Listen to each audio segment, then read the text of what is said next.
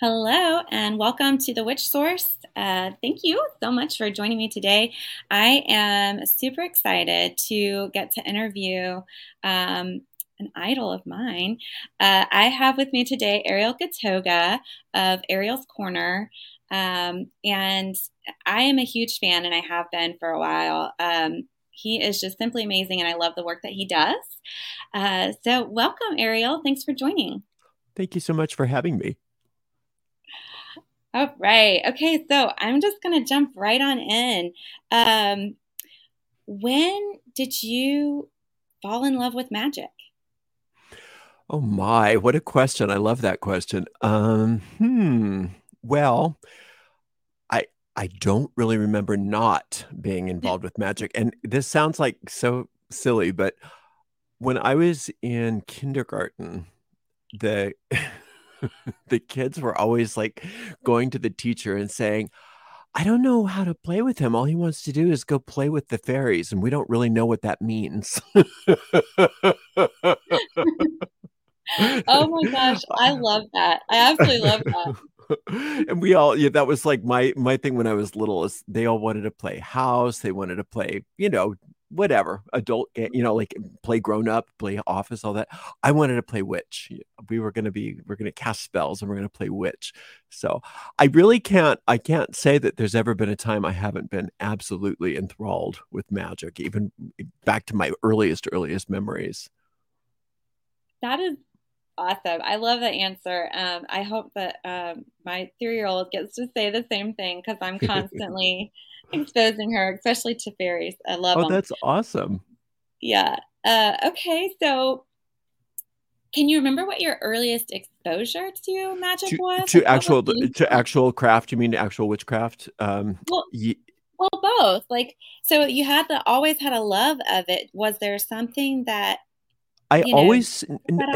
I was just, it's funny you asked me that because I was just thinking about this the other day. There were always little things that I would do and it would freak people out. And I couldn't do it again sometimes because then I'd be self-conscious, but I, right. I could just like, I, I remember the one that the, the thought that came to me earlier today is when I was maybe in fourth grade, somebody's uh, the, the um, carpool driver, her car wasn't working. And so I did this little gesture that I, that I, I don't remember where I learned it. And I, I made the car start and she said, how did you do that? And I got so scared, you know, so, so I kind of withdrew. There were all kinds of little things like that. I remember that in sixth grade, I, I put up my hand because I was expecting a bird to, to, come land on my hand. I just knew I could call forth a bird. Well, it wasn't a bird. It was this little moth. It was a little moth, and it stayed in my hand all through school that whole day. It wouldn't leave. And it at first it was really sweet and cute, and then the teacher started getting kind of freaked. Like, what is this? You know, and finally the moth went away. Little things like that. I was always doing some little thing, but then I would get self-conscious and I couldn't repeat it. You know, I could get, I, I thought, oh, is that how you do that? And then I try it again and it wouldn't work.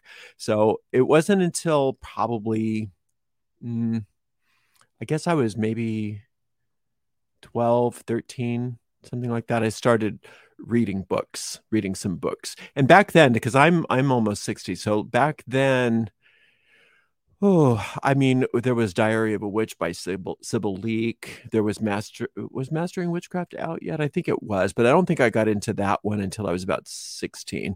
Um, there were little, there were books like that. I would go to the library and, and look under all the occult literature and try to read as much as I could, but there really wasn't that much. Um, Gardner had his books out and that didn't actually make a lot of sense to me. I remember when I was little, I thought that was kind of all a little bit silly, but, right. um, But I liked the I liked Sybil. I liked her because I really felt some authenticity from her, at least in my young little mind. Uh, and then when I was probably, I think I was probably about fifteen, I started reading tarot cards. And then sixteen, I actually learned, uh, I actually uh, signed up for a class and I took classes with a with a teacher. And I was oh, with her cool. for several years. Yeah. Wow. So was was it hard to find a class back then? It It was, except for this, I just stumbled upon this this lady that was teaching. I mean, just I. How did I? It was oh, you know, it was at uh, the uh, Eye of the Cat in Long Beach. I stumbled across the Eye of the Cat in Long Beach. It was an occult store, and the owner back then um, was teaching, and okay. I just started studying with her. And I was with her for several years, and I learned a lot, you know, and then, you know, kind of grew out of it and went on to other teachers. And I, I have, I've studied with a lot of teachers, and, you know, a lot of people say, wow, all your stuff that you do. I say, well, none of it's, none of it's really all that, that unique. It's all stuff I learned from other people that I've sort of, it's filtered through my way of understanding it, my way of doing it. But, but I definitely right. credit everything to everybody I, I study, everybody I studied with. It's not like I, I came up with most of that myself. I mean, I think that's so rare nowadays to be able to just find a teacher like that, um, especially one that would be able to take on students in that way, I think. So, hmm. I don't cool. know. Yeah, it's probably true. I don't know, because I'm sort of out of touch with um, with that, because everything's sort of moved out of the local and into the online.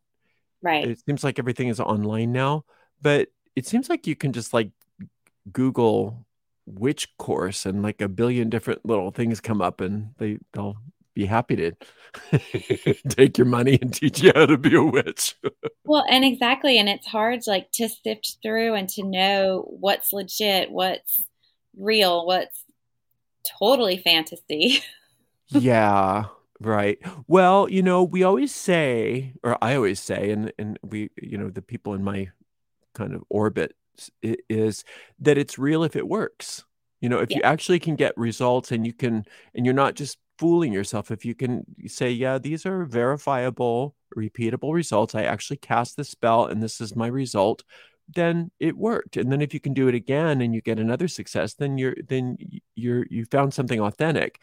If not, what the problem that I see that happens with a lot of people is that they think that there's something wrong if it doesn't work. And so then they sort of rationalize themselves into say, oh, that worked, but in a different way. And my perspective is you learn just as much when it didn't work. So if mm-hmm. it didn't work, yay, it didn't work. So that you're, you can either fix that or stop doing that, or or find a way to to to to fill in the gaps or something, so that you can find a spell that that does get you the results that you want. There's there's all kinds of ways to troubleshoot that. Um, but like you said, if you don't have anybody that's kind of been around the block for a while that has seen a bunch of that stuff, they don't necessarily know how to help you. Right. Exactly. Exactly. Okay, awesome. So, okay, so you just always had a love for magic, and then got into the books and found a teacher. Um, was there, I'm still curious though, because I feel like we're, there's like a, a missing gap. So like way, way, way back, like when you were a child, was there some kind of exposure to fairy oh, tales to- or fairies or something that really like started that love? Hmm. Hmm. Yeah, I didn't have like a grandma that was a witch or any of that that you hear about. I definitely didn't have that. Um, in fact, my my grandma was sort of rolled her eyes about stuff like that. So did my dad. My mom, um, I think if there was any actual witch blood, it would be on my mom's side of the family, because um, she, we have the, in our genealogy, she's really into genealogy, and which helped me when I was working with ancestors.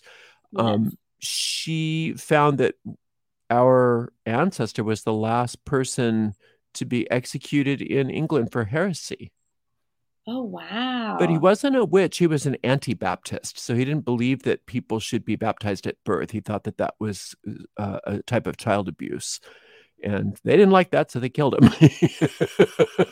Right, right. Makes sense. Yeah, but as far as craft stuff, as far as witchy stuff, it was all pretty much just from within me. I was, I, I never, there was, there was very little time in my life that I, I wasn't always sort of searching for that, that I just kind of had this compelling desire for what I now know to be the craft. I didn't know what it really was.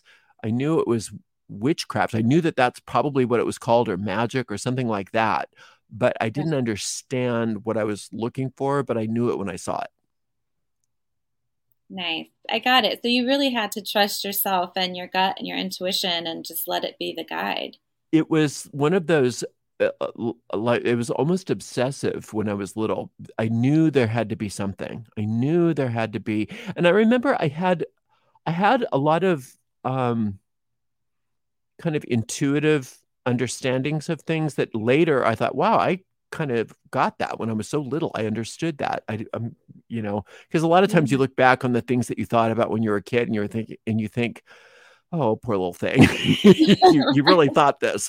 But, but like, I remember thinking to myself, because, well, here I said that on my dad's side of the family, we didn't have magic. Actually, my dad was my first magic teacher in a way, because he taught me how to sit and relax myself and visualize what I wanted. He ta- he actually taught me yeah. lessons about that. And I remember putting that together with more of my, because I was raised a Catholic. Mm-hmm. So I remember thinking, and my dad was not, he, he, my dad was sort of like not part of the Catholic Church. He, he separated himself. He was sort of atheistic. So, but my, it's a long story. My, my stepmother, my stepmother was Catholic. So she, she insisted that I get baptized. So I got baptized and I became Catholic for, at least for my younger childhood. But I remember thinking to myself, well, if there is a God, then it must mean that if I'm able to do the stuff that Dad's teaching me, that that's how God works, that he must do the same thing. You know, he must create in the same way. And I remember looking back on that when I was, you know, much older, thinking, whoa, I kind of hit that one right on the head. yeah, Somebody was, yeah. some sort of mental teacher was teaching me at that moment. Yeah. Wow. I, I just think that's wonderful that you just always had this sense and this knowing and, and this um, something inside of you that just had to seek it out and find it.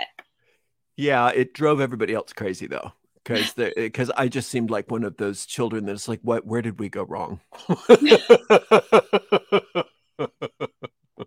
I do understand that. Um, I do understand that. That's funny, but but but true. I get it. All right. So you got with this teacher when you were a teenager. Um, so.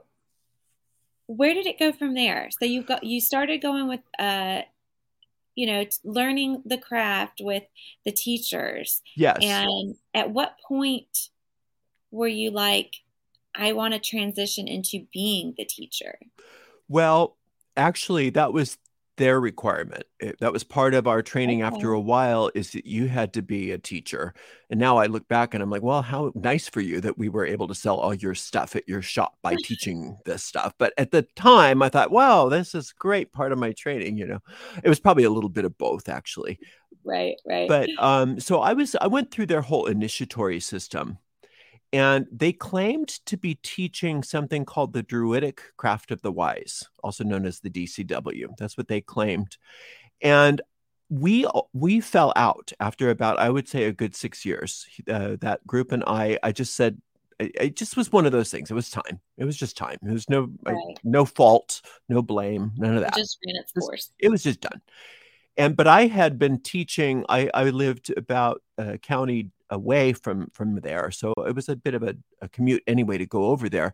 And so I had already started teaching in my own community. So I'd had I had already had some people that I was teaching, and I was in this little. It was sort of like a bookstore. I I, I came ac- across it. It wasn't really an occult shop, but it had some occult books, sort of maybe a head shop, but not quite a head shop. It had a couple of, you know, it was a weird little, cool little shop. And I was right. looking through their stuff. And one of our, one of the books from the Druidic Craft of the Wise was on his bookshelf. And I said, to my knowledge, all that stuff had been unpublished. I said, where did you get this? And he said, I published it. And I said, how? How did you even know about this? And he said, well, I studied with him. The guy that wrote this book was went by the name of Eli, and Eli was the head of this whole Druidic Craft of the Wise, which I thought the whole thing was B S, because I thought they were, you know, just, I, I just didn't believe them anymore. I'd kind of caught them in some dishonest things. And I'm like, okay, I just, I thought the whole thing was, I don't know. I didn't know. So I told him what I had gone through, and he goes, oh, that sounds weird. And, and so he, he introduced me to, Eli had passed away already. He passed away like the year that I had started t- studying with those people, uh, actually. And, but his widow was still alive at the time. So, and she was way over, she was back in Arkansas and I'm in California.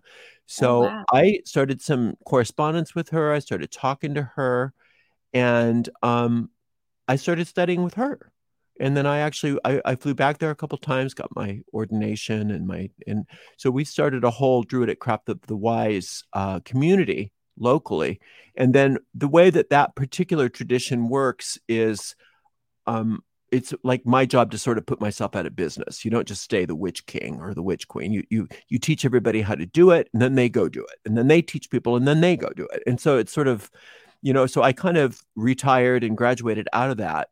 And when I was sort of, I, I had been, uh, I had been teaching um, publicly for so long in in the, in you know, in the local area. Right. But I'd stopped doing that too. And I'd sort of just, you know, I'd done my time. I've, I've been very active for like twenty years by the time that, that my student, and he had a podcast, and he, and he said, why don't you start a podcast? And I said, because what would I talk about? I don't, who would care? And he said, well, you could do your Witch's Primer. You could do that whole class right on a podcast. And I thought, that's a good idea. And he goes, and then you've got all these tapes that you've been making of lectures for the last fifteen, twenty years or whatever. Why don't you put those up on the, as a podcast? And I thought, well, I don't think anybody would be that interested, but it would be a, a nice resource for our local community, make it easier because they can just go on iTunes for it. So yeah, let's do that. So I did. I took, I took the next, you know, several months, and I, I, I recorded the entire Witch's Primer, which is eighteen weeks, you know, and then while I was doing that, I, I would, I would digitize these silly little cassette tapes that, you know, you can, if you listen to those old lectures, it, even the, my voice is so high, not necessarily because I was so much younger, but because this, the tape had sped up, you know, and right, so right. I, um, I put all those up, and, and I thought it was interesting, and, and I didn't know anything about any of that back then. I didn't know how to like check to see what my audience was or any of that. So I, I just put it up and I went about my business. And um, unbeknownst to me, the Witch's Primer got really popular. And I didn't know. And somebody said, you know, you're number one. And I said, number one? And they're so like, yeah, you're the number one podcast. I said, oh, you mean like pagan podcasts? And they're like, no, you're like beating out the Christian podcasts. You're like number one in all of spirituality. And all of a sudden I panicked. I'm like, I don't want to be number one. I don't want to be number one. I don't want to be, I don't want to be that exposed. That doesn't sound like fun. So I kind of, that, that was really hard for me, you know, but then I just kept, I put, I kept putting out some more lectures, and I sort of kept it going, but mm-hmm. I, I was getting a bunch of uh, just backlash from Christians, and um, you know, it just it was hard. It was hard back then, and um, mm-hmm. my my computer got hacked, my website got hacked. I mean, there's a lot of that, and I just sort of I went into a kind of a meditative state, and I said, should I like just pull back? And the the universe basically said, yes, you should pull back. So I did. I just took everything down. I, I gave everybody, you know, fair warning. I'm like, I'm going to just pull back for a while. I'll be back yeah. later. And I just took everything down. And I would say about a year after that, I went into a full-fledged midlife crisis where I was just the last person that should be online talking about spiritual stuff. You know what I mean? And right. I thought, how perfect was this that I got all that stuff down? I mean, after my, after I went through it all, you know, after, right. I, right. you know, after I went through it all, I kind of came back out the other side, and I, I, I started getting this sense, I guess we have to put stuff back up again. Right. You know, I, I always try to follow direction from my own spiritual intuition. Yeah. So um, I did. And I thought, isn't that wonderful how I wasn't out there while I was going through what I was going through? Because who knows what I would have done? Who knows right. how bad it would have been? And so somebody was looking out for me. And so then I was back in my right mind and I was able to start again. So hopefully, hopefully I, I stay sane for the rest of the, for the rest of the time that I'm online again. I, I understand. Like, I remember just trying to, you know, soak up as much as I could and, and, listen to as much as I could. So I know I definitely was probably contributing to uh, that number one spot because I didn't even listen to podcasts. Um, and somehow I stumbled across yours and it was like the only thing I listened to. Um, and then I found one other one that I, I started listening to, and those two were it for me. Um, But I can tell you, I was so devastated when everything finally came down and oh. I couldn't find the podcast anymore. And oh, I, to this day, still have it saved on my phone, like waiting to see, like, oh, is it going to come back up? Is it going to come back up? Um, so, yeah, it's still subscribed on there. Um, and I still have like the pictures and everything that you had. Of, I'm not of sure your- about about podcasting. I mean, I may put stuff up as a podcast again, but I got when I came back, I don't I don't know why I went on YouTube. I think it was just because it was one of those platforms I'd never really used and I had the account. And so I thought, well, let's try it, you know, because I had right. where I had left off, we were just starting to get into the Psalm Magic, which is a part of Uh, the the the more traditional witchcraft traditions that a lot of people don't know about, you right. know. And so I um I that's what I started with, because the Psalms are what got me through the, the the hard time that I was going through when I was, you know, offline. So I thought, well, let's just pick up where we left off, and we'll start with some Psalms, and then maybe we'll put the Witch's Primer back up, and then I got all the classes back up, and everything everything went back up eventually. Yeah, it was it was a huge help for me. And I know that, like, I had downloaded as much as I could when you did give that warning of, I'm pulling stuff down, so get your stuff. So when I went through some hard times and I'm like, I just need some magical inspiration, sure. um, you know, I would go dig it out and, and listen to it again. And I would always just go back and check the podcast to see if it was ever going to. That's so sweet. Up. And I feel so bad because you, you don't know how many people ha- have said that to me. And I'm thinking, oh, I'm sorry. I didn't, I wasn't trying to, you know, was, I felt no, so bad. I, mean, I really felt so bad because people really felt like kind of abandoned, you know, and that wasn't the point. That was not the point at all. The point was I, I needed to feel safe. And then actually there was, there was something coming that I didn't realize. So I really kind of needed my space for that. I went through a that whole, what I call a midlife crisis. I, I kind of just got suckered into some stuff, you know, with, with um, just before I knew about narcissism and all that kind of stuff. I got, I got pulled into a, an orbit with somebody that had I been, I think, out there, this person might have found a way to use that.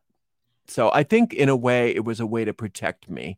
So I don't know. I, I maybe that's me rationalizing. I don't know, but it just seems like it was really perfect that it happened. Oh, I definitely think. I mean, especially since you got the the call to, and you know, the message to pull that down right before, you know, and get everything done and kind of backed off and under the radar again right before all that happened. I'm sure everything happened exactly the way it's supposed to, because, you know, what you're talking about, whatever you got sucked into, it's like, maybe not only would it have been bad for you, but it might have been damaging to the people that follow you as well. That's what I was more worried about. When I got, when I got back, I thought, you know, I, I could have actually been not what I want, and that's to be a source of help. I could have been a source of harm. And, and I think that this was a, a, a wonderful way for me to just protect everybody from that. So it, it, it I, uh, I, I, I don't really regret taking it down, but I do regret that, that people were, you know, got their feelings hurt. Well, I wouldn't say I got my feelings hurt, but I do, I would say I totally missed you. And aww. I was thrilled when I got the email um, I guess you kept your email list, because I got yes. an email that you were coming back. And I was like, oh, no way. And I was so I excited. knew I was coming back. I knew that that was not going to be a forever thing. Um, right. So yeah, so I did keep the email list. I knew that that was going to, that, that was going to be okay. Well, I am so glad that you did. And I think the work that you have done and put out there for people has been just incredible. And, you know, going back to like we were talking about, that there's so much online. I yeah. feel like your work has always been um, a source of um, inspiration, and also uh, being positive and uh, mm-hmm. solution oriented, which yes. is a lot of what you don't find anymore, I feel like. Um, and I know that I don't think I would be doing a lot of what I do now um, had I not had that influence of your work in my life. So, oh, that's that's really nice to hear. Thank you. Yeah, and and it I started with the Witch's Primer as well, um, and I still recommend it today, because uh, it, it it is it's it's just like you say, it's timeless. So, thank you so much. Where did your slogan come from? Which one? Uh, the timeless magic for today. Oh, I don't know. I don't know. I think I just came up with it one day. I didn't even, I think I was just, it said, you need a tagline. And I thought, okay. And I just wrote something, and I like thought, oh, that works.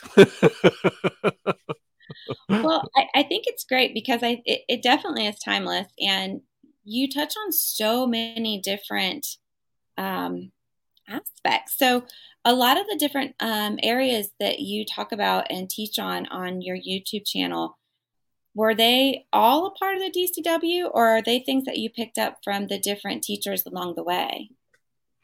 Hmm. Yeah, no, uh, I think all of the teachers along the way, not everything comes from, from the D C W, although Eli did teach a lot about wisdom in general. It wasn't just magical techniques and things like that. It was general wisdom.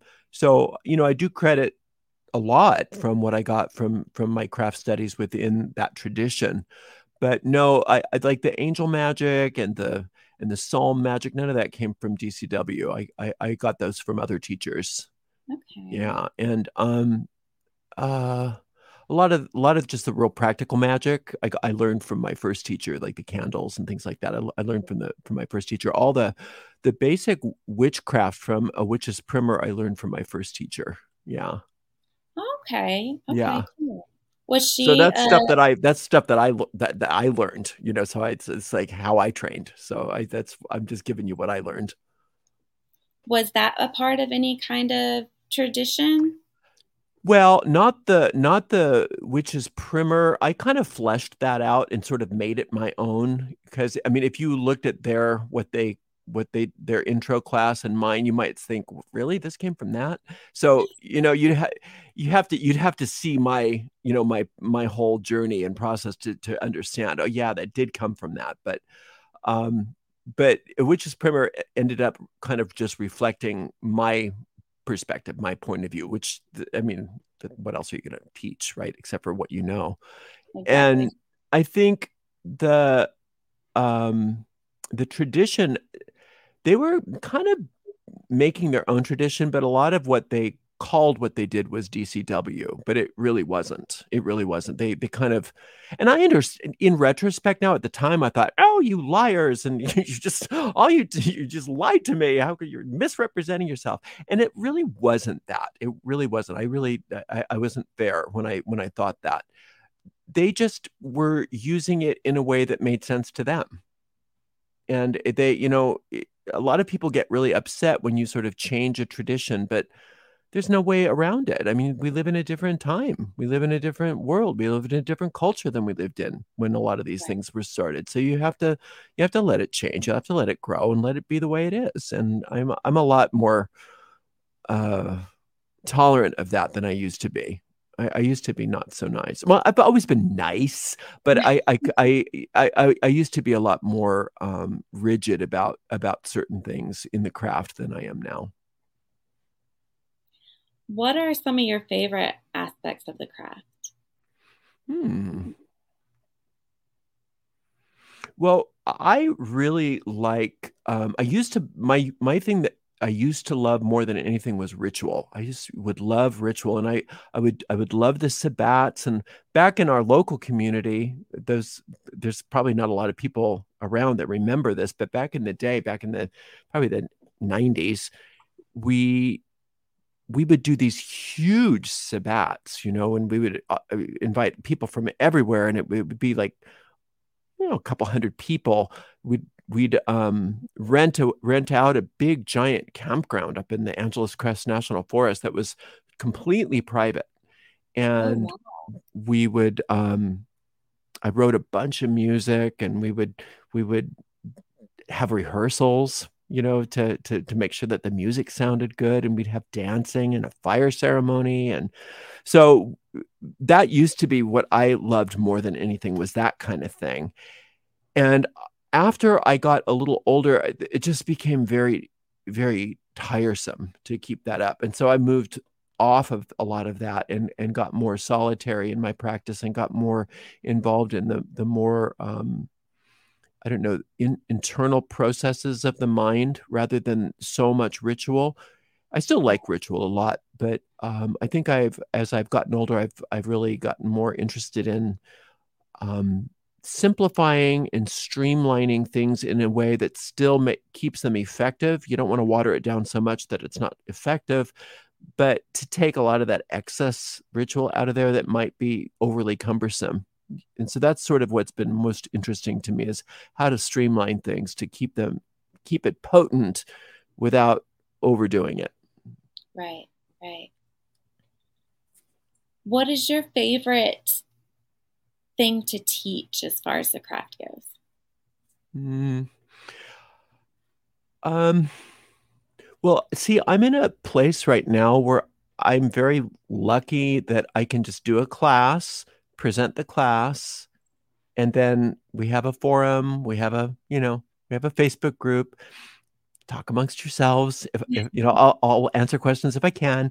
It's not the same kind of teaching as when I was a teacher teacher, where I'd have to be there and help one, a lot of one-on-one, and help tutor people. I just don't, I don't do that anymore. So I'm, I feel very fortunate that I could just sort of teach what I like at the moment. I, I like, like right now we're doing the, we're going through the Arbitel of Magic, which there would have been no interest in that locally, really. Maybe we'd have a couple people, but when it's online, there's enough people that might be interested in that, that makes it worth my while. So I can, I can, I can put that out there. I did uh, that fairy magic course. That was a lot of fun to do that.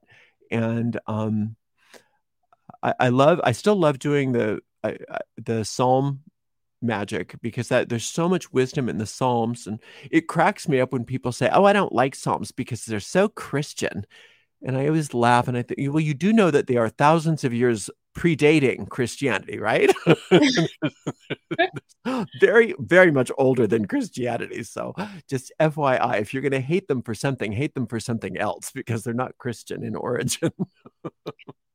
Yeah, it's funny you say that, because um, I was uh, talking to somebody, um, you know, a, a long time ago, um, but it, it has been since you started the uh, the Psalm Magic, and she that's exactly what she said, was that she uh, she didn't like the Psalm Magic because it was just too Christian. And I was like, did you did you miss the intro about the Psalms? Because I think you should go back and listen to that.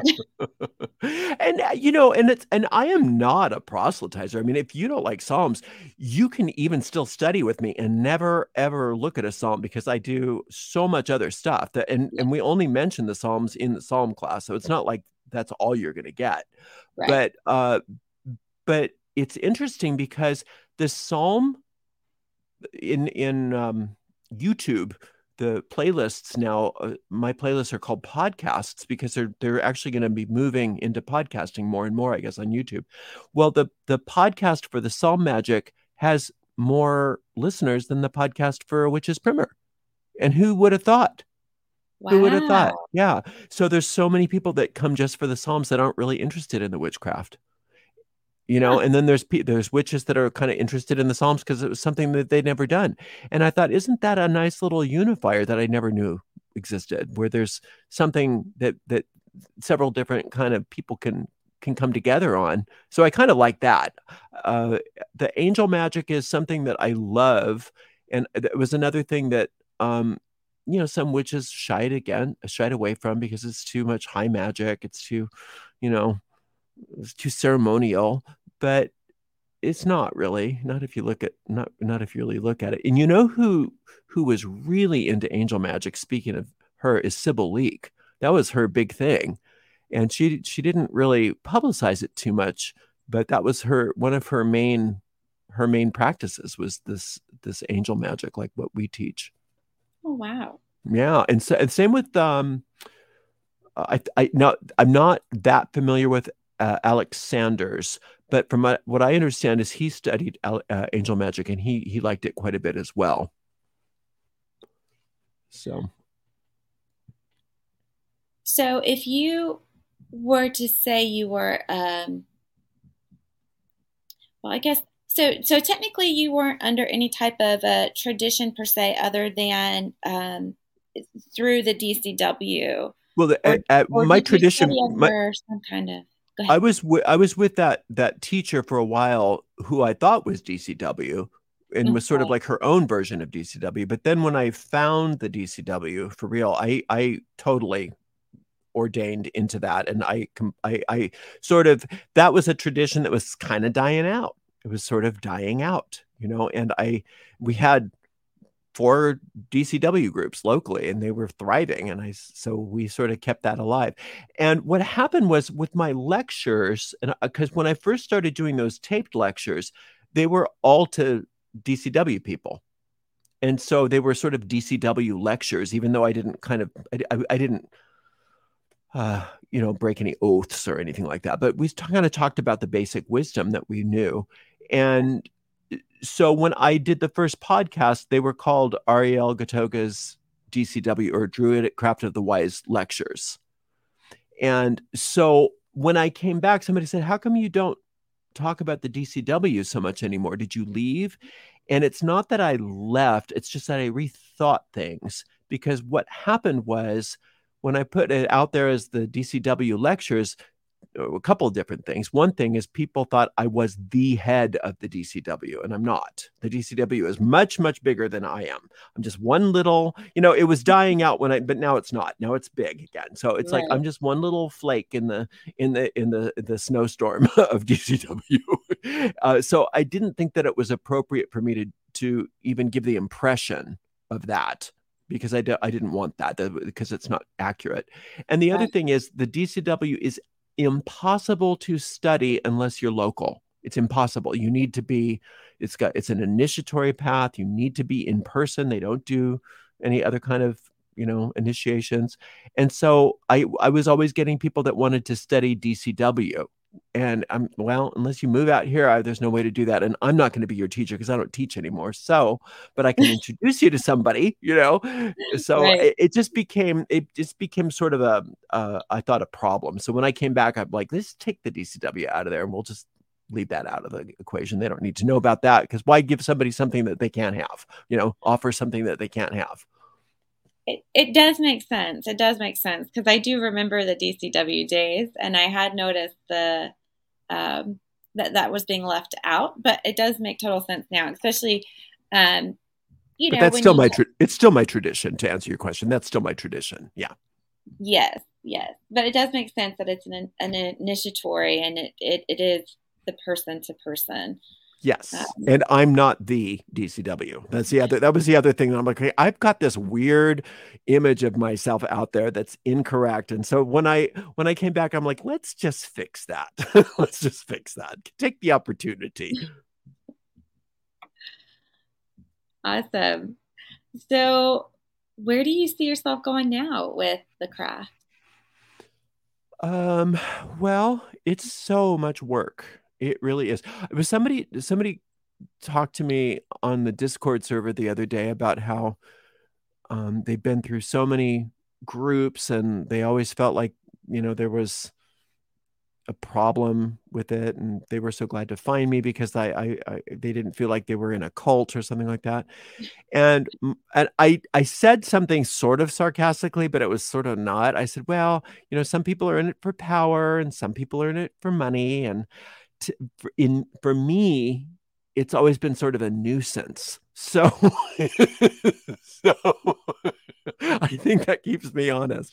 And I was only sort of kidding, but in a way it's true. The craft has always been a sort of nuisance to me because I was, I was so compelled to teach, and I'm, I'm so private. And how do you, how do you square that circle? You know what I mean? Yeah. So it's always been sort of this push pull of like, I've got to do what I'm here to do. I feel called to do, you know, to teach, but uh, it'd be so nice not to. It'd be so nice to just hang out and be a witch, you know? Right. So, right. But I, I don't really think that so, so much, but it, it, it was a, it was kind of a funny little sarcastic comment, but there was a grain of truth to that, I think. A tiny grain of truth, but I love it. I love, I love what we're doing. I love all the people. I am so blessed because, you know, you see on a lot of like uh, YouTube channels and any, any social media, there's a lot of real trolly kind of mean, mean spirited stuff out there. And I'm so fortunate because I have such bare minimum of that nonsense. Everybody is so kind and so sweet. And how can you not love doing what you're doing when people are so kind, right? So uh, that's, I'm just going to keep doing what I'm doing. I think that um, my goal is to just eventually put out everything I know. And once I've done that, I can stop. And, and I haven't started, I have, I've got, I've got reams of information I haven't even started putting out okay. there. So there's, I, I don't think it's going to happen. I don't think I'm going to get through it all, but Uh, I've uh, I've amassed a lot of a, a lot of knowledge over my life, and um, I try to put it to good use. But I think sometimes the best use you can put it to is to to put it out there for people that might find it useful.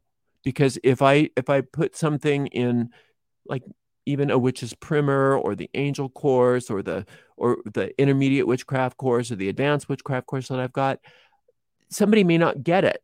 But they will get it from this other thing that I know how to do. So if I if I keep putting stuff out there, maybe it'll help somebody, you know? That's my my goal, is to be helpful. I, I definitely think it's been extremely helpful, um, especially for people, you know, like uh, during the whole COVID time of not being able to interact, not being able to go out and find, mm. and, you know, having to be in this kind of lockdown situation. Yes.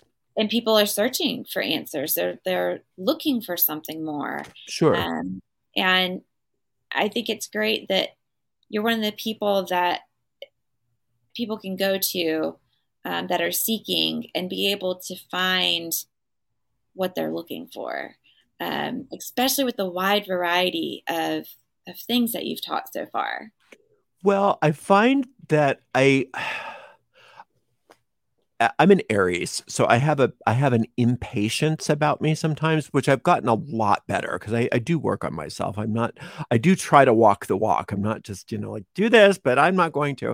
I try to walk the walk, but I still notice that I get really impatient with a lot of um, the garbage that I see out there.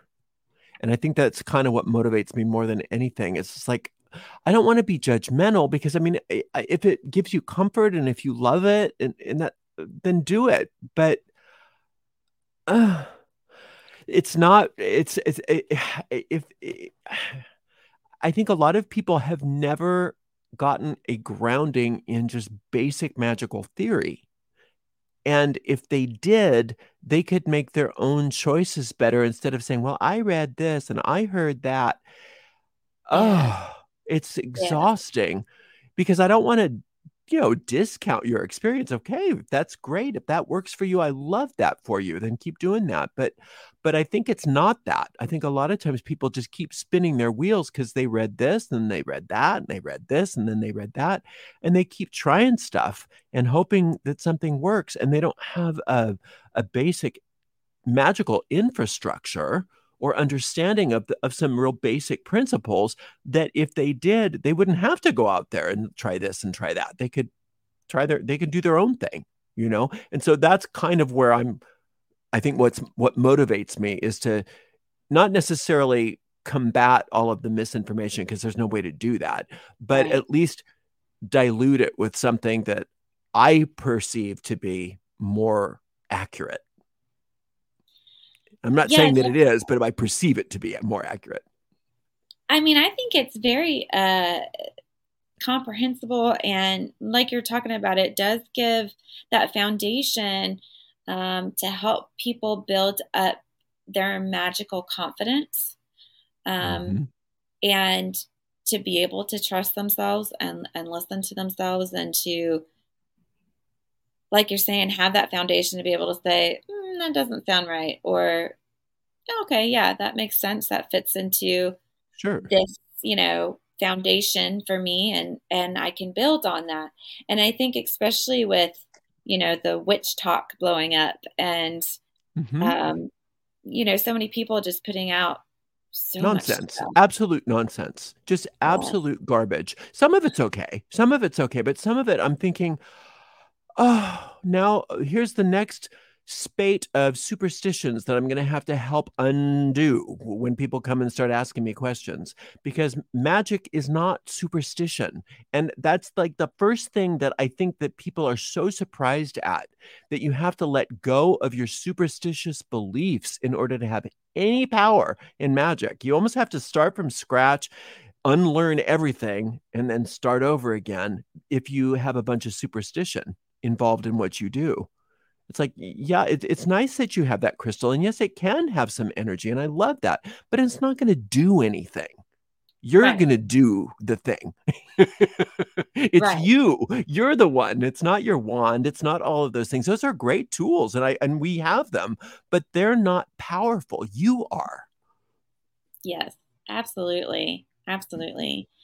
And that was one of the things of of where the witch source came from, is, you know, that, that longing to be a cert, a source of magical empowerment. I love that. And to help people remember that they are the magic.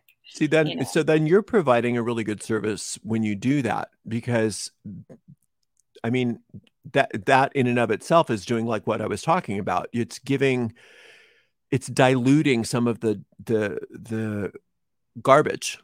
And I, I don't, I don't mean to disparage people, but they just make it up, which is fine. I mean, it's fine to be creative. Do your thing. You go for right. it. You do you. Right. I'm happy that you're happy.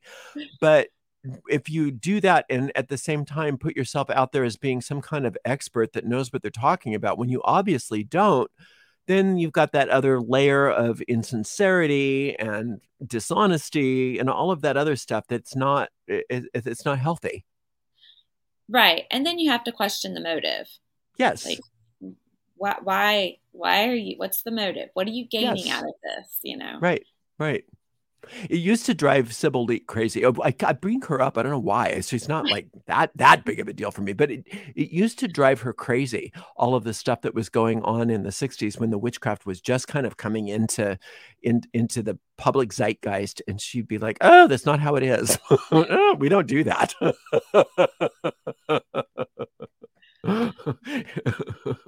She was yeah. she and she and Anton LaVey were always going head to head. She's like, he's a charlatan, doesn't know what he's talking about. I mean, there is there's so much stuff out there, and and you know, now that I've got the shop open, I've got people coming in, and it they ask sometimes shocking questions, and I'm like, where did you hear that? You know. That's a new one on me. I haven't heard oh. that one yet. Well, but I'll tell you the amount of time I've used moon water. Zero. Not that you can't. I love it. It's fabulous. You do it. But it's never, ever once been part of anything that I've learned in my whole life until I was on YouTube and had seventy-two people ask me about moon water in about three weeks. And I'm like, okay, this is a thing now, I guess. Right. And you oh, know, the wow. sage is sage sticks smudging that came from the eighties, right? The, the, the, the New Agers co-opted certain Native American practices of burning sacred sage to bless and purify a space.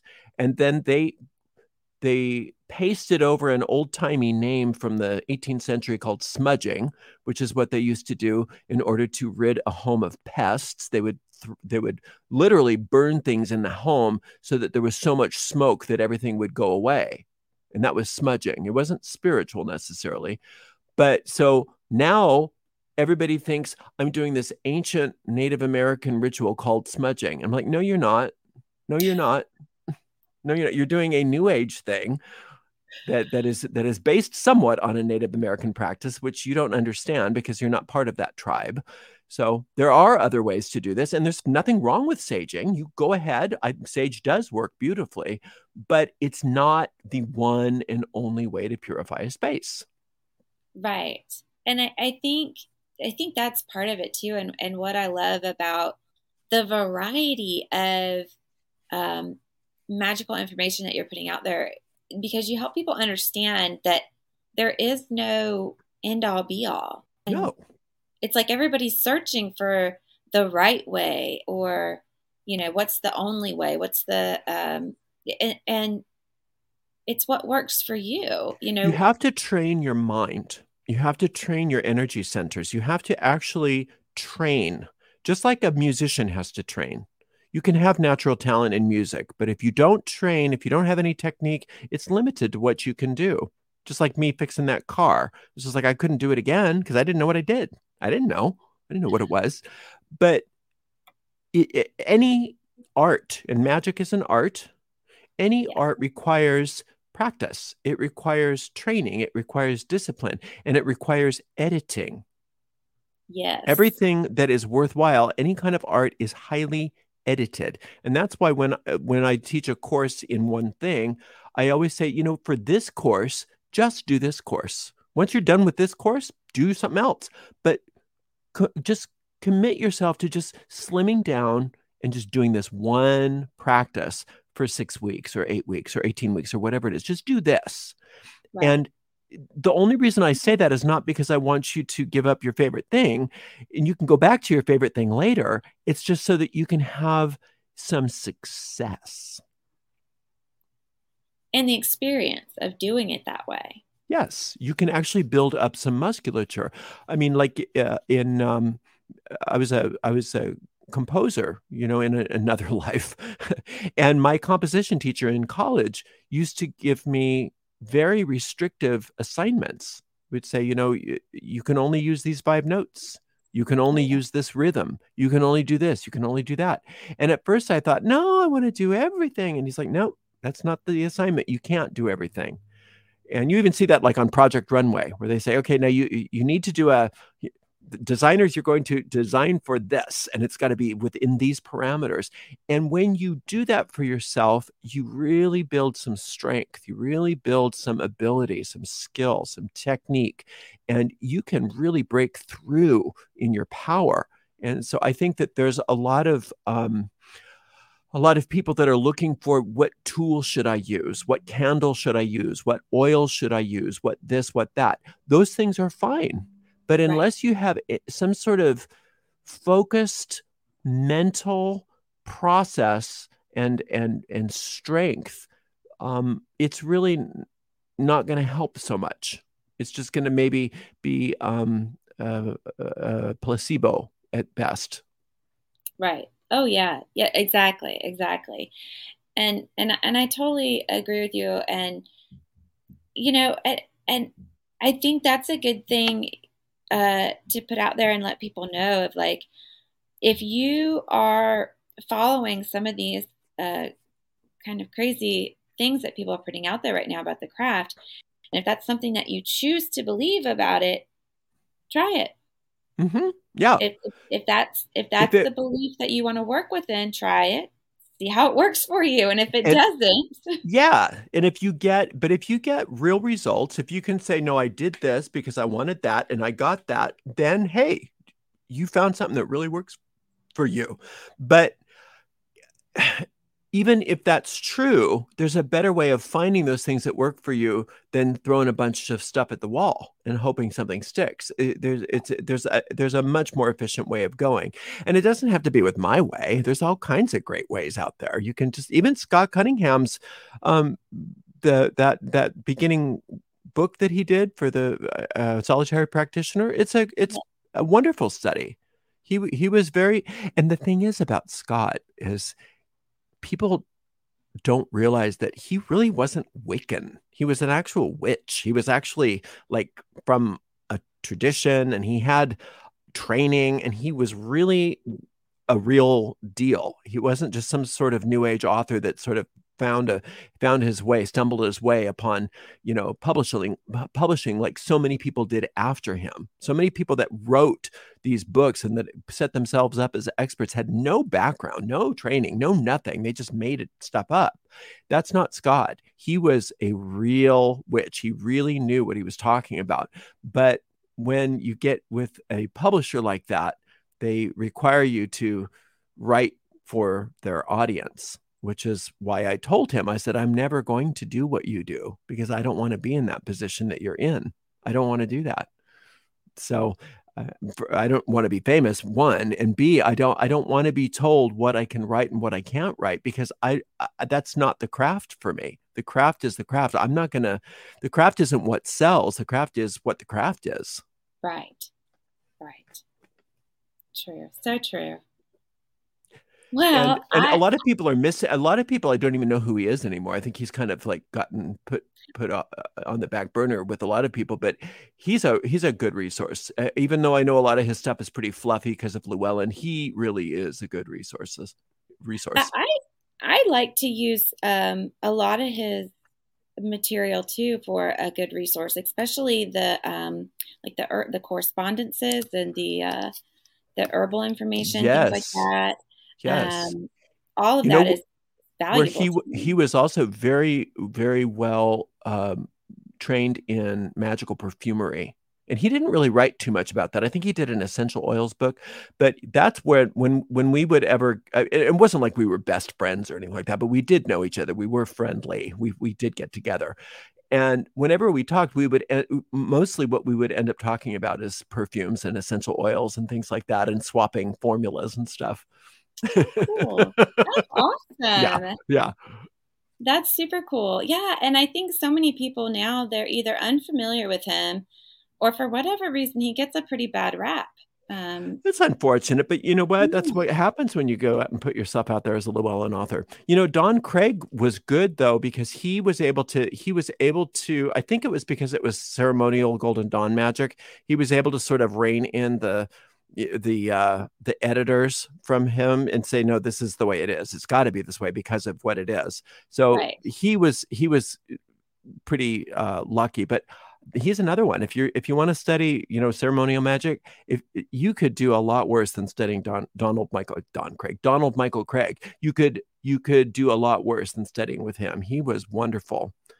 He was wonderful. And, you know, he was he was one of his, he was uh, he and Scott Cunningham d- were pretty close ge- geographically, too. Oh, yeah. Yeah. We all kind of Southern California was sort of like a hotbed for a while. That's awesome. Yeah. OK, so two last questions. Um, this was my this was my favorite question to ask. Was there, or is there, um, that you're willing to share, a moment in your life um, where you just knew without a doubt that magic worked, magic was real, and nobody would ever be able to convince you otherwise? Yeah. Um, well, there's been several, and they were all like that, that time with the car. It was so cre- crazy how that worked that everybody in the car was like, like they looked at me like I was some, there was something wrong with me. There was some crazy thing with me. So I remember that, was thinking that. And, um, oh, let's see, as an, more as an adult, I think probably the first time a spell worked, you know, when, it, and especially when it worked, I, I don't remember what it was. What was it? Because it was sort of weird how it happened. I remember there was, oh, well, this isn't this isn't the thing, but here's another example. But I, I was in a business with some some people, but they were all, they were craft people. It was an occult store, actually. So we were all in business together. And we needed money really bad for a bill that, that was coming up. And I uh, I said, well, let's do the money spell, but but let's do a tithe. Let's like take ten percent of what we need and tithe it somewhere, because I know that that really, really gets things working. And we and they all agreed. And so we did it. We sent out our tithe. We did our little group spell. And it was really a matter of days, if I remember correctly. We got a an insurance settlement for water damage for our place that we didn't incur. There was no water damage. And and we kept telling them, we don't get, this isn't for us because we didn't have water damage. And they said, no, all tenants get this because the water damage happened in the in the place. So we all get, everybody gets a part of it. It's like a class action, something or other. And it was to like almost to the penny, ten times what we tithed. Wow. Right. So it was an exact number. So I I remember th- I, I didn't need to be convinced that magic worked, but I remember going, okay, that's pretty cool. Yeah. Yeah. That's awesome. Did you have a, a, had a t- have a time when you knew? Oh, you're the only one that's ever asked me that. Uh, gosh, I, I'm like you. I've got like so many and several. They just kind of happen all the time.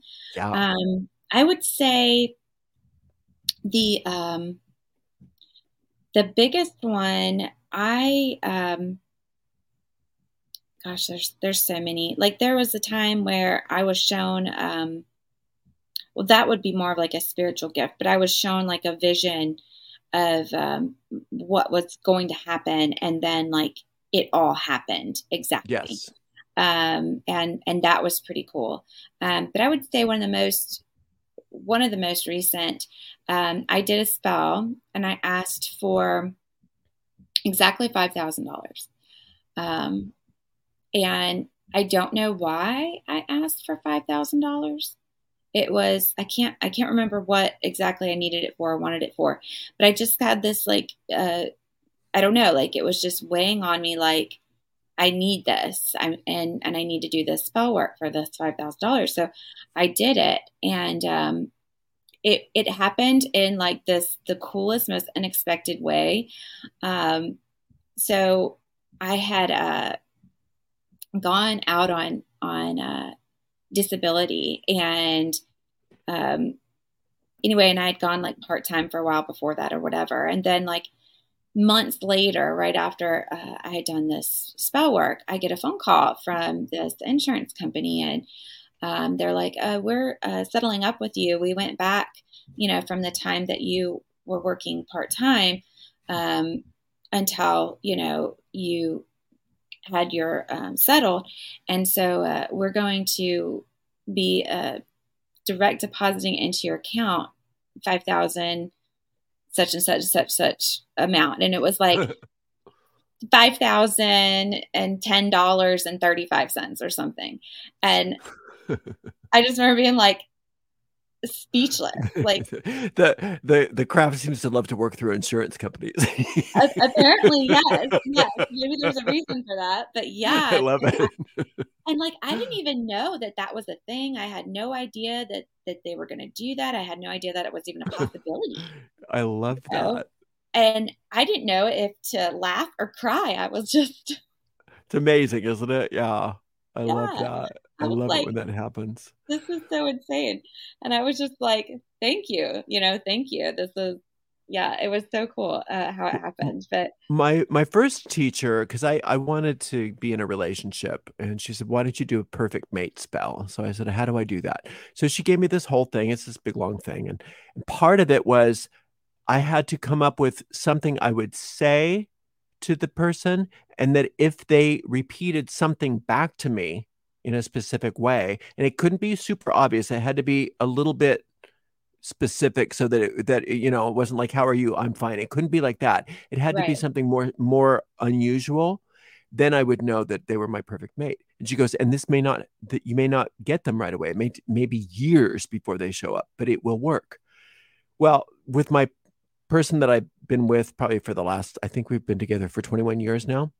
When we were first together, I accidentally said the thing. I wasn't, I had forgotten about the spell. I figured, well, that one didn't work. And I right. said the thing, and he said the thing back. And I said, what did you say? And he told me, and I'm like, oh my God, it was verbatim. So, and I never told him, you know, about that, because he's not, he's not witchy at all. So he, he calls what I do my church stuff. He, he's, he like loves to stay out of it. And that's a good thing. I'm fine with that. I don't, I don't need my, my partner involved, but, um, but it was, it was pretty amazing. That that's pretty awesome. That's yeah. really awesome. Especially, yeah. I love it when you like totally forget about it and then it happens. That's usually when it's the most powerful, I think. Yeah, I think so as well. Okay, and so uh, my last question: um, if you could recommend and had to pick just three books to tell somebody, these are the ones that I would recommend for the craft. To just to learn, to learn, like if, if you wanted to learn magic. Mm-hmm. Okay. Yeah. Good question. Probably Mastering Witchcraft by Paul Husson. And a lot of people go, oh, he's a Satanist. No, he's not. He's a traditional witch. There's a lot of hexing. There's a lot of cursing. I know. But the reason he teaches that is to to teach technique, not necessarily to teach you how to curse people. In fact, if you read the book, he says, you probably don't want to do this unless you want to have the repercussions of it, but this is how it works. And so I, I recommend Paul Husson's Mastering Witchcraft. I think that it's still, I think it came out in nineteen seventy, and it's still one of the best manuals for, for, for witchcraft around. Um, I think for, um, what else to study magic, actually to study magic. A lot of what I teach isn't in books. So that's the problem. And so, but I do, you know, Dionne Fortune's fiction is amazing. She put all of the really good stuff in the fiction. Her nonfiction is good, but there's always this sort of like layer of secrecy because of, of the oaths and stuff like that. Right. So, but for, with her fiction, she didn't bother with the secrecy. She just blurted it right out. So you'll, you'll find so much good stuff in her fiction. I would recommend her fiction quite a lot. Um, what else for magic, for magic? Well, mm, I, um, I like Magic in Theory and Practice by Aleister Crowley. It's a little bit of a tough read for a lot of for a lot of people, but it's worth the effort. And just not necessarily because you want to do everything he says, but that you can kind of understand a lot of the, the magical theory. And it's worth just kind of trudging through that book just to understand things a little better. People have a real big misconception about him. He was a prude when it came to black magic. He hated it. He hated black magic. And all of, everybody thinks that he was like this Satanist and black magician, but he wouldn't associate with people that did what he thought would be black magic. So he, he really was very spiritually oriented. He just was his own brand of spiritual, you know? um, and I'm not, I, I'm not a Thelemite, you know, necessarily. I'm not, I'm not a, a Crowley person, but that's a, gr- a great book, a great, great book to read for anybody. Another one of his that's really good and a lot easier to read is called Magic Without Tears. And the problem with that book, the, the cool thing about Magic in Theory and Practice it, is it was pre-Thelema. So it was before all of his his sort of religion that he started. Magic Without Tears has a lot of Thelema in it, which is still interesting, but if that's not what you're interested in, it might be, you know, a lot of page turning. But the cool thing about Magic Without Tears is it's a series of letters of questions that somebody's asking him and he's answering it. And he has to do it in such a way that he speaks very simply and clearly because this person isn't necessarily understanding him in at his most esoteric. So it's it's Crowley in a very lucid state. You really get everything from him kind of explained very simply without a lot of the flowery stuff that he tended to use. So it's another Crowley book I like. I'm not, it's funny that I'm giving you two Crowley books. It's not like my very favorite author, but but I do like Crowley. Cool. Awesome. Well, thank you so much. Um, oh, and and, mag- and uh, Magical Herbalism and uh, the Encyclopedia of Magical Herbs by Scott Cunningham. love both of those books a lot. He's he's amazing. He's a wonderful author. Awesome. I know yes. I gave you six books. No, you wanted to. uh, you know, I could Four I could books. keep going if you could, because I, I think the books are great, and I think I think they're um a good a really good actually I think they're a wonderful, great resource that um kind of isn't thought out much anymore. Um, I think a lot of people would do well to read fairy tales, to read fiction, and things that, that are very, with a lot of imagery, because what that does, people do things like visualization exercises. And I just fall asleep out of boredom doing visualization exercises. But if I, if I read a fairy tale or I listen to a fairy tale, I've got all my imagination is being exercised. And the more you do that, the better, not only for your visualization skills, but with fairy tales. I have a saying, a fairy tale a day keeps the magic in play. And what that means is there's so much wisdom in those, especially the really old ones, like Grimm and before, Grimm fairy tales and, and even the older ones, where you really learn about how fairies work, how magic works. There's so much symbolism in there. And also just like with life, you, you there's there's more in fairy tales than in almost any holy book, as far as to teach you how to how to live your life and how to get through problems and all of those things. And I, I think that it's a shame that what we've done to fairy tales, we've turned them into a joke.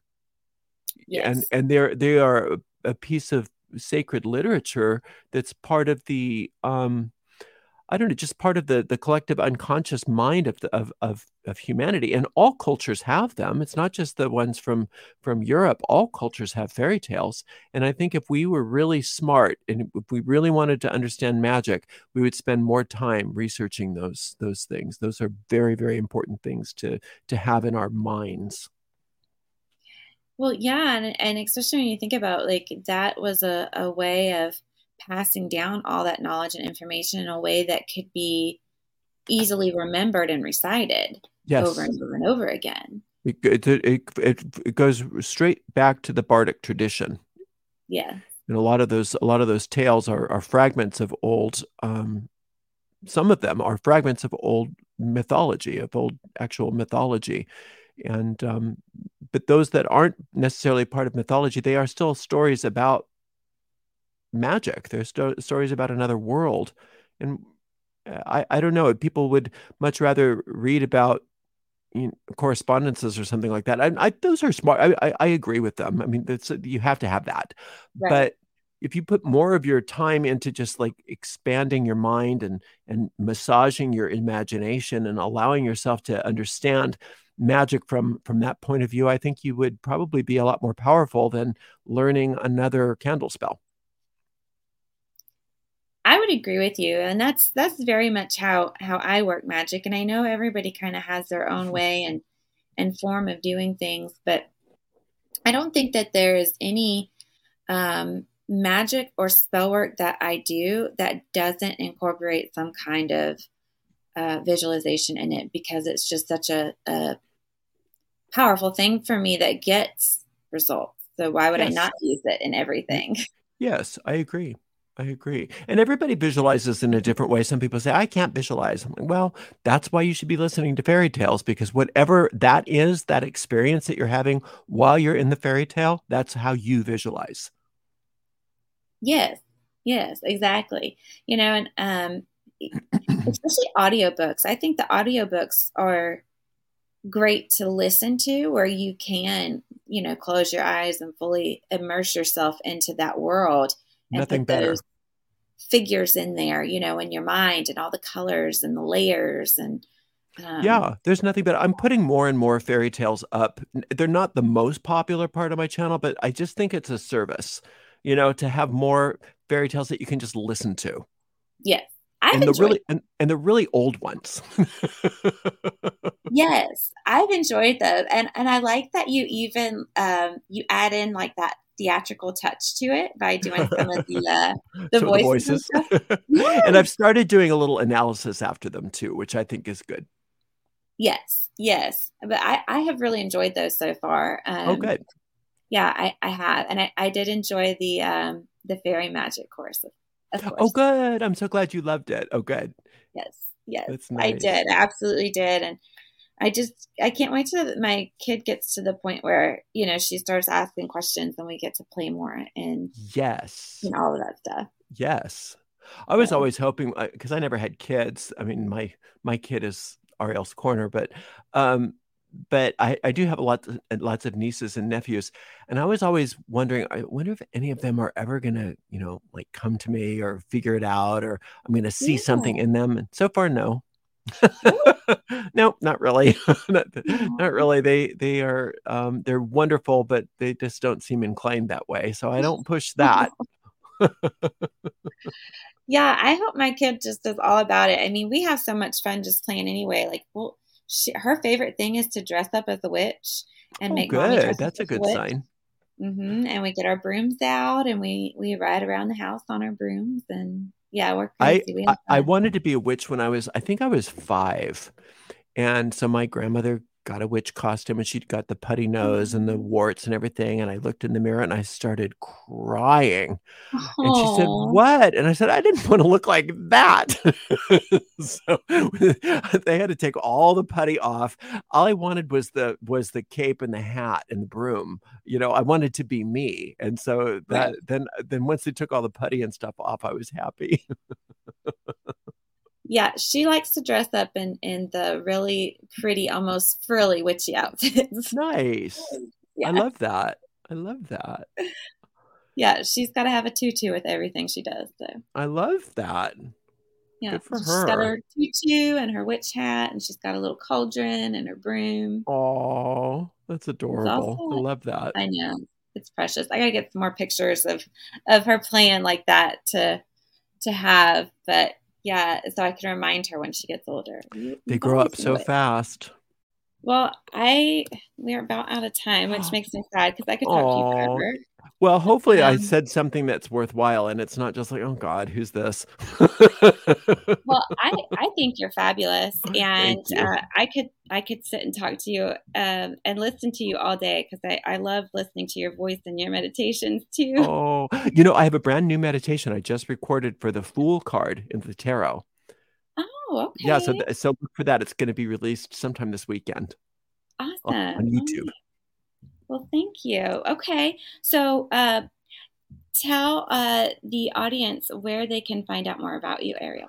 Okay, my website is ariels corner dot com. That's ariels dash corner dot com. Ariel's Corner with a hyphen dot com, and it's got pretty much everything. It's got all my courses. It's got all my I have little booklets, little free booklets that are sort of like mini courses. Um, it's got all my meditations. It's got all of my lectures. So, uh, and I've, I've got so much stuff on there and it's all free. I don't charge a dime for anything and never have, never will.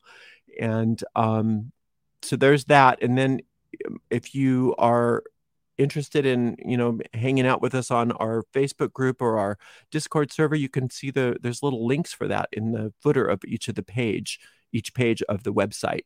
Plus you can sign up for emails and all that stuff. So it's a it's a fun, easy community. The cool thing about doing stuff at Ariel's Corner is you're not locked in. You can do whatever you want. You know, you don't there's no there's nothing to join. There's nothing to right. pay for. So it's just take what you want no, and, like, and go on your way. Exactly. And there's no prerequisites either. No, there's none.